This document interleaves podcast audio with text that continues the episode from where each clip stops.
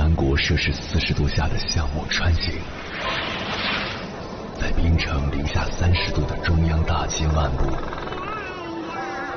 往十里洋场听罢一曲天涯歌女，西出阳关凭黄沙穿金甲，风霜雨雪，四季如歌，不曾倦怠。我翻越高山，过大河，无所畏惧水深和火热，只为打破这千山万水的阻隔，与你相遇。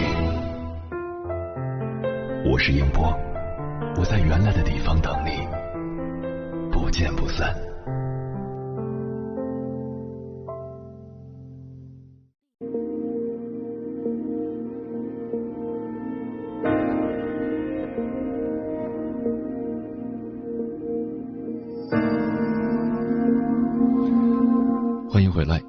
夜行者，这里是正在直播的中国交通广播心灵夜话栏目《千山万水只为你》，深夜不孤单，我是迎波，我要以黑夜为翅膀，带你在电波中自在飞翔。俗话说，当局者迷，旁观者清。身处困境时，旁观者往往更容易发现问题所在，找到突破口。但人生中的大多数时候，并非有人时时刻刻在身边帮助我们审查自身。与其指望他人来做自己的旁观者，不如学着让自己成为自己的旁观者。当你懂得把自己想象成别人，跳出思维定式，通过旁观者的心态来审视自己，自然拨云见日。有句话说：“世界上最大的监狱是人的思维意识。”一语中的。很多时候，困住一个人的不是环境和能力，而是固化的思维方式。《理想国》中讲述了一个洞穴之狱的故事：一批囚徒世代被困在洞穴里，他们的脖子和脚都带着枷锁，不能环顾，只能面向墙壁。在他们身后有一堆火在燃烧，把守的官兵在火堆的那边拿着器物，制造出各种影像。通过火堆投射到囚犯面前的墙壁上，久而久之，囚犯们便认为眼前的影像才是真实存在的世界。直到有一天，一个囚犯挣脱枷锁，回头看见影像是由人制造出来的虚无，并在洞口看见了真实的事物。他返回洞穴，并试图向其他人描述外面世界的光明，告诉他们面前的影像都是虚幻的阴影。囚犯们不仅没相信，反而纷纷嘲笑他变得更加愚蠢了，坚信面前的影像才是实物。画地为牢，莫过于此。思维决定行为，行为决定结果。人这一生都在为思维局限买单。思维视角不同，人生的维度也大不相同。若一味沉浸在自己的思考中，无异于洞穴里的囚犯，只会困死自己。若换个思维看世界，不仅看到的风景大相径庭，遇到的挑战也大不相同，最后到达的人生高度也截然不同。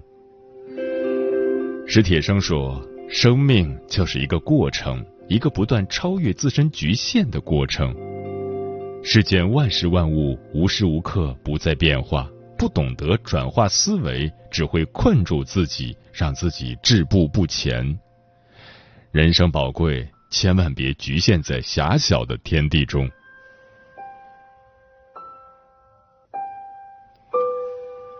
听过这样一句话：当有一天跌入了谷底，你的眼界决定了你反弹的高度。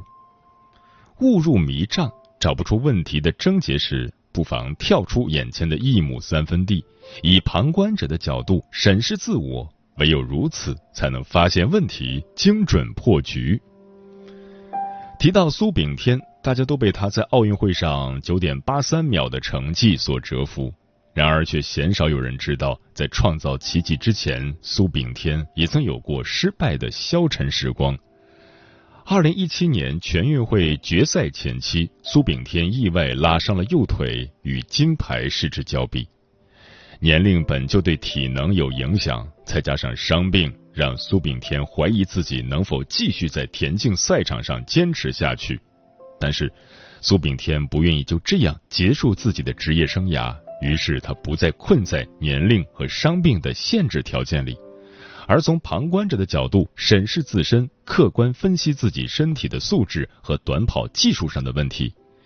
他反复观看自己和主要竞争对手的跑步视频，分析自己与对手的短板和优势。每次看完之后，他都反复研究学习对方的技巧，克服自己的弊端，然后进行日复一日的训练。最终，他成功调整好自己，重回巅峰。在东京奥运会上，更是跑出了九秒八三的惊人成绩，打破了亚洲纪录。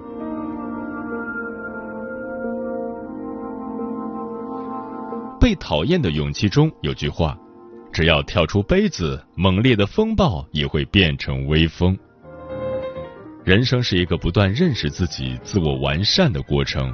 若你发现行至半途却看不清人生的方向，不妨推倒思维的墙，走出自我。要知道，很多时候造成我们痛苦的不是问题本身，而是对有限经验的感知。只在此山中，云深不知处。一个人只有学会跳出自身，才能开辟出新的出路。面临人生困境，或是需要做出重大选择时，不妨尝试站在一个局外人的角度去看发生的一切，把自己当别人，跳出自己，体察自己，如此以更理性、更全面的态度看待事态全局，处理事情本身。找到自己的差距，不断调整自己，不断确定新的起点、新的目标，一步一步完善自己，超越自我。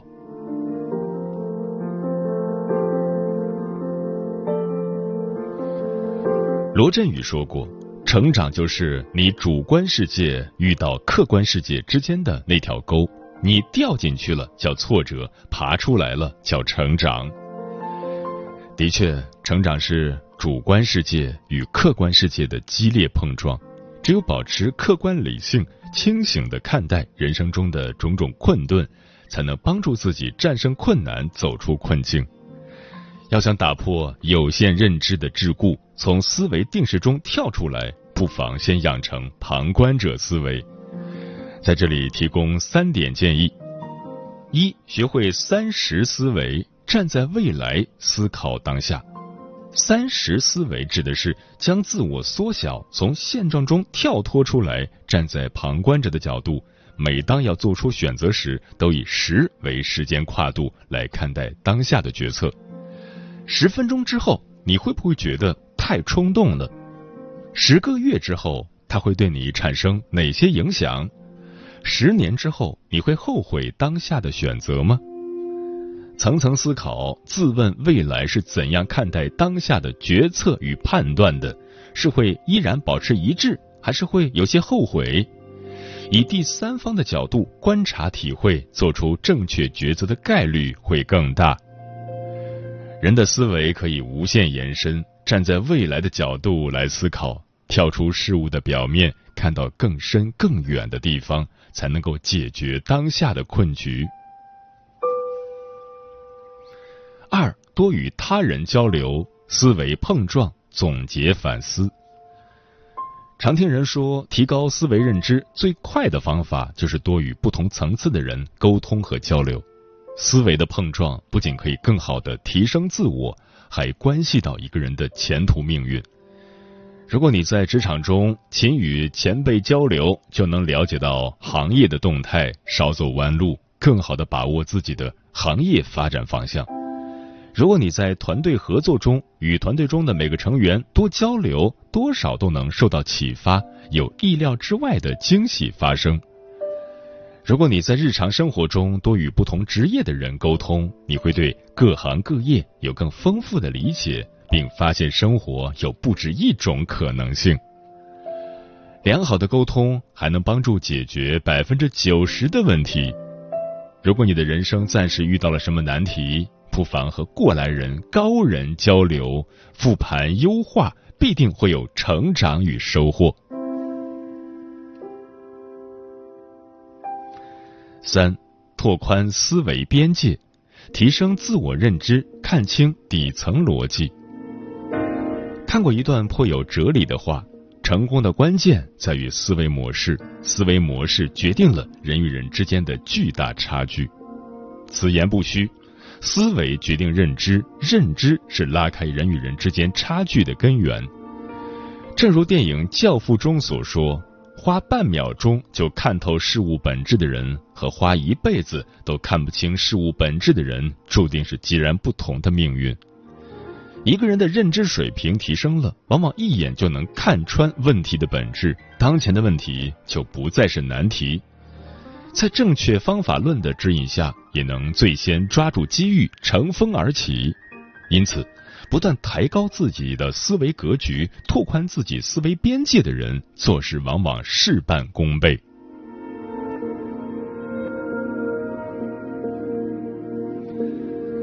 曾有人说，我们都是自身经验的囚徒。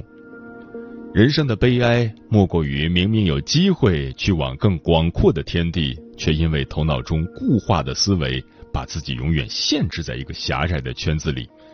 时刻警醒自己，就是不断从旁观者的思维审视自己，跳出现有的局限，站在更广阔的视角，纠正错误的思维模式。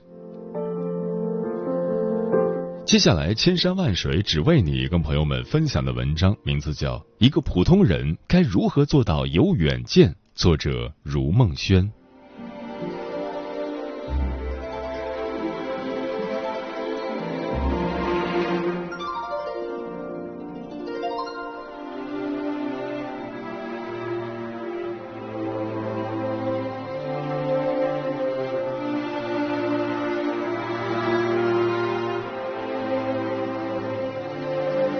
汉朝王充说：“德不优者不能怀远，才不大者不能博见。”意思是说，一个品德不好的人心胸狭隘，考虑问题不够长远；才能不多的人眼光浅薄，不能广泛的吸取知识。在这个充满机遇与挑战的世界里，做一个平凡者，平平庸庸的消沉下去。还是做一个远见者，乘风破浪的前进，选择权都在你手里。作为一个普通人，该如何做到有远见呢？人民日报分享了以下这五件事，希望对你或者你的孩子有帮助。一、深耕自己。知乎上有个问题：我做了那么多事情，为什么还是如此平庸？其中有个高赞回答。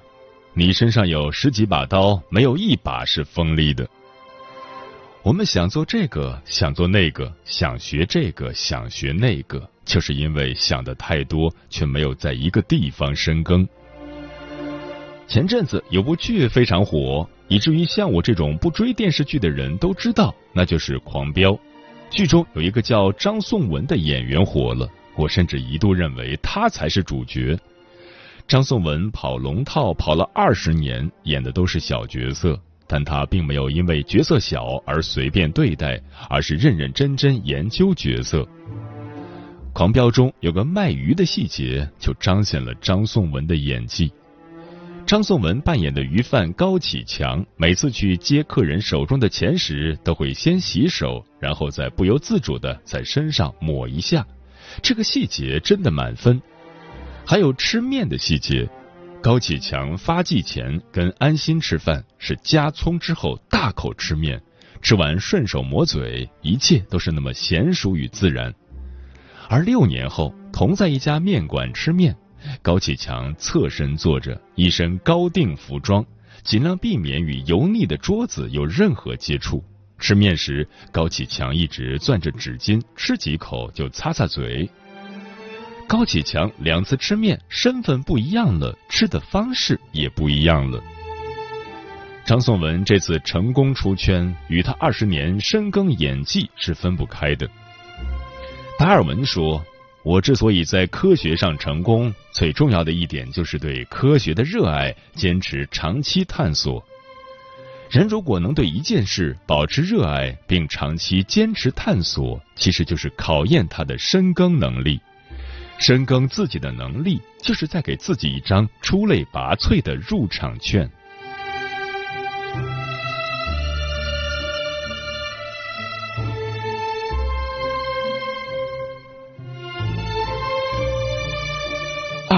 勤于读书。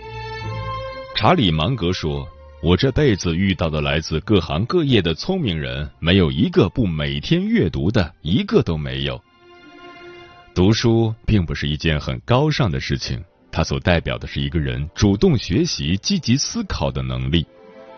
认知觉醒的作者周玲老师分享过，之前他虽然对本职工作非常投入，但业余时间几乎被不需要动脑筋的事情占据。有空就找朋友们聚会，时常喝到烂醉，经常熬夜，从不主动看书、运动。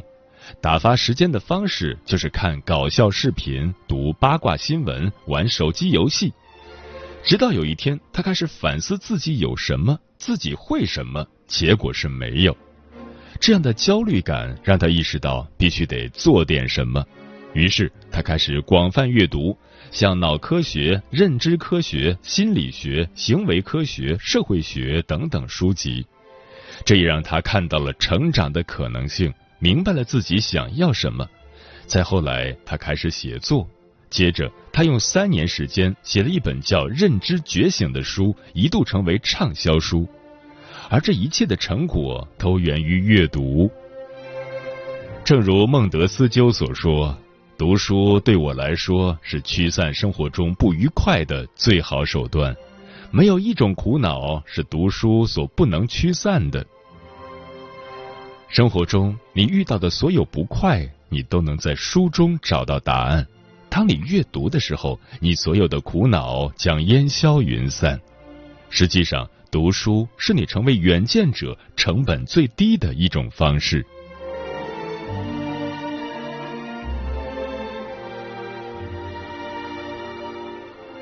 三做人靠谱。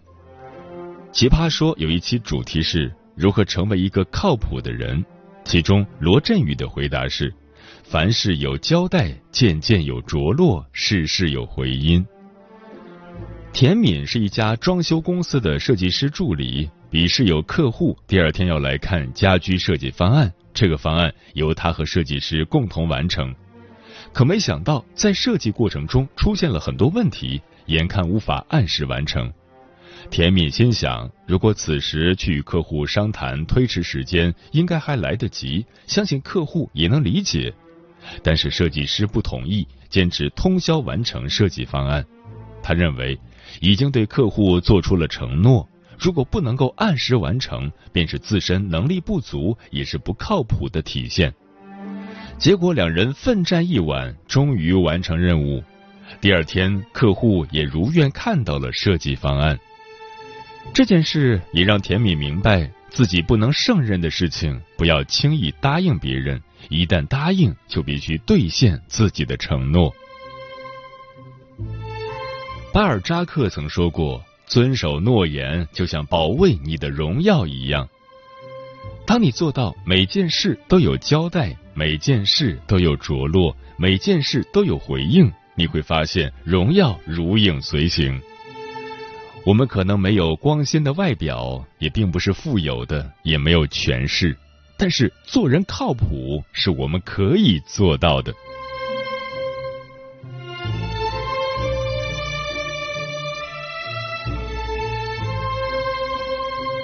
四，时常反省。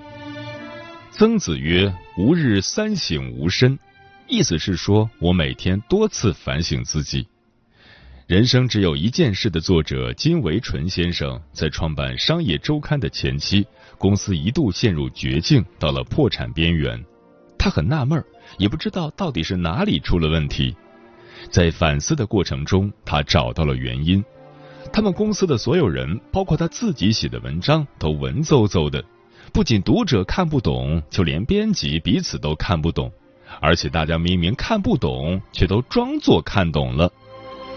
彼时，金维纯自己也觉得，我也算是台湾一大才子，必须要写点有内涵的文章，才能显得有文采。可文章是需要有读者的，读者都看不懂的东西，有什么价值呢？当意识到这个问题时，金维纯先生一改之前的文章风格，开始写大家都能看得懂的文章。在他的带领下，其他编辑也开始做出改变。一年的时间内，公司的状况转亏为盈。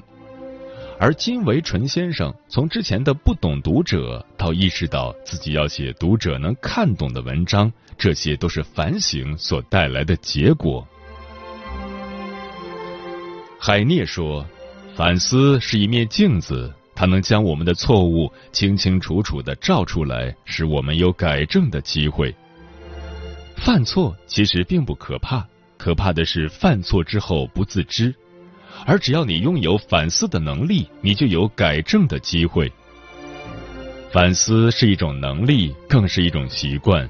这种习惯会让你一种旁观者的角度去看待所做的事情是否正确，是否利于自己的发展。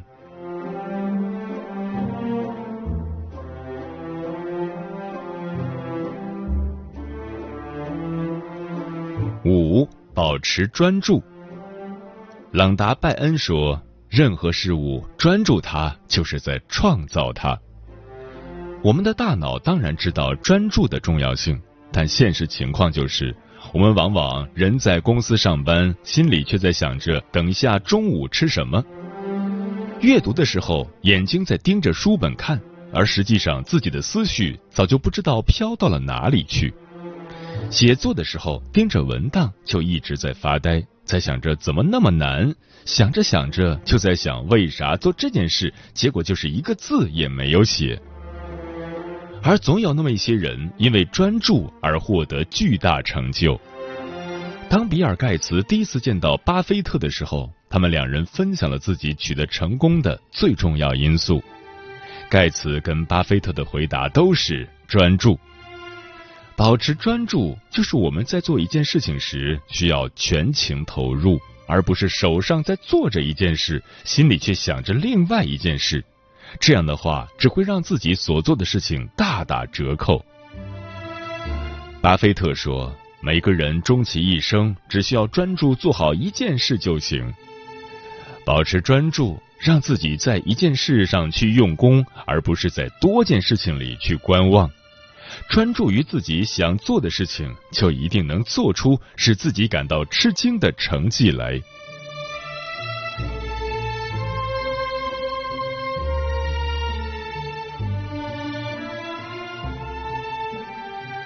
金斯利说：“没有远见，就永远都不可能把智慧转化为现实。”每个人都想成为一个有智慧的人，有智慧的人往往处事不惊，从容不迫。这样的人所散发出来的魅力是无与伦比的，而要想让自己成为一个有远见的人，做到刚才所说的五点就可以：一、深耕自己，就是找到一个兴趣点，然后在这个领域扎根；二、勤于读书，就是大量阅读，通过阅读升级自己的认知；三、做人靠谱，就是做一个凡事对自己有交代的人。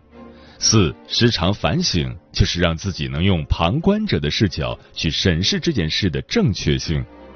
五保持专注，就是让自己能够静下心来，不骄不躁，做一个长期主义者。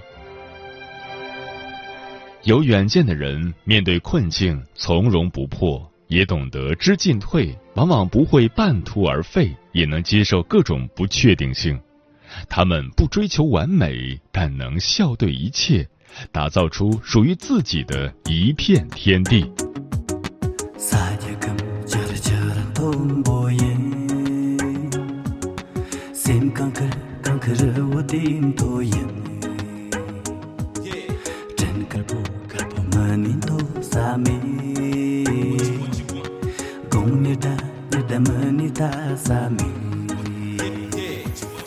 lam kar tu rang rang ma sha ta ye.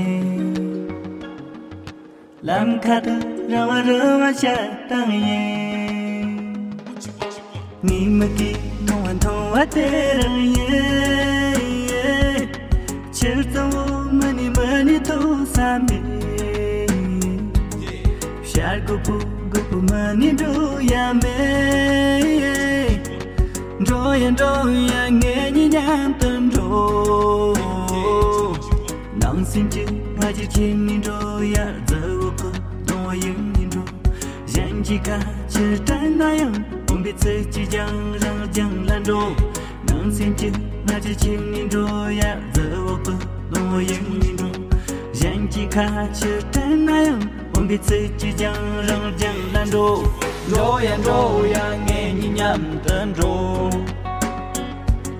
Doya doya ngeni nyam tendo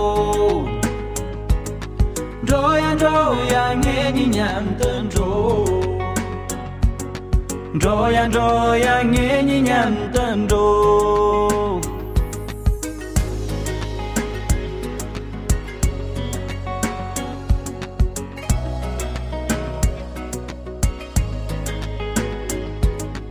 Ijimri jama jama tomo yin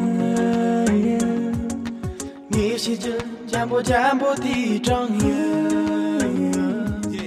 你怕了嘛你嘛你会就没，真嘛了嘛你嘛你去三昧，能笨蛋嘛哇梦完都当夜。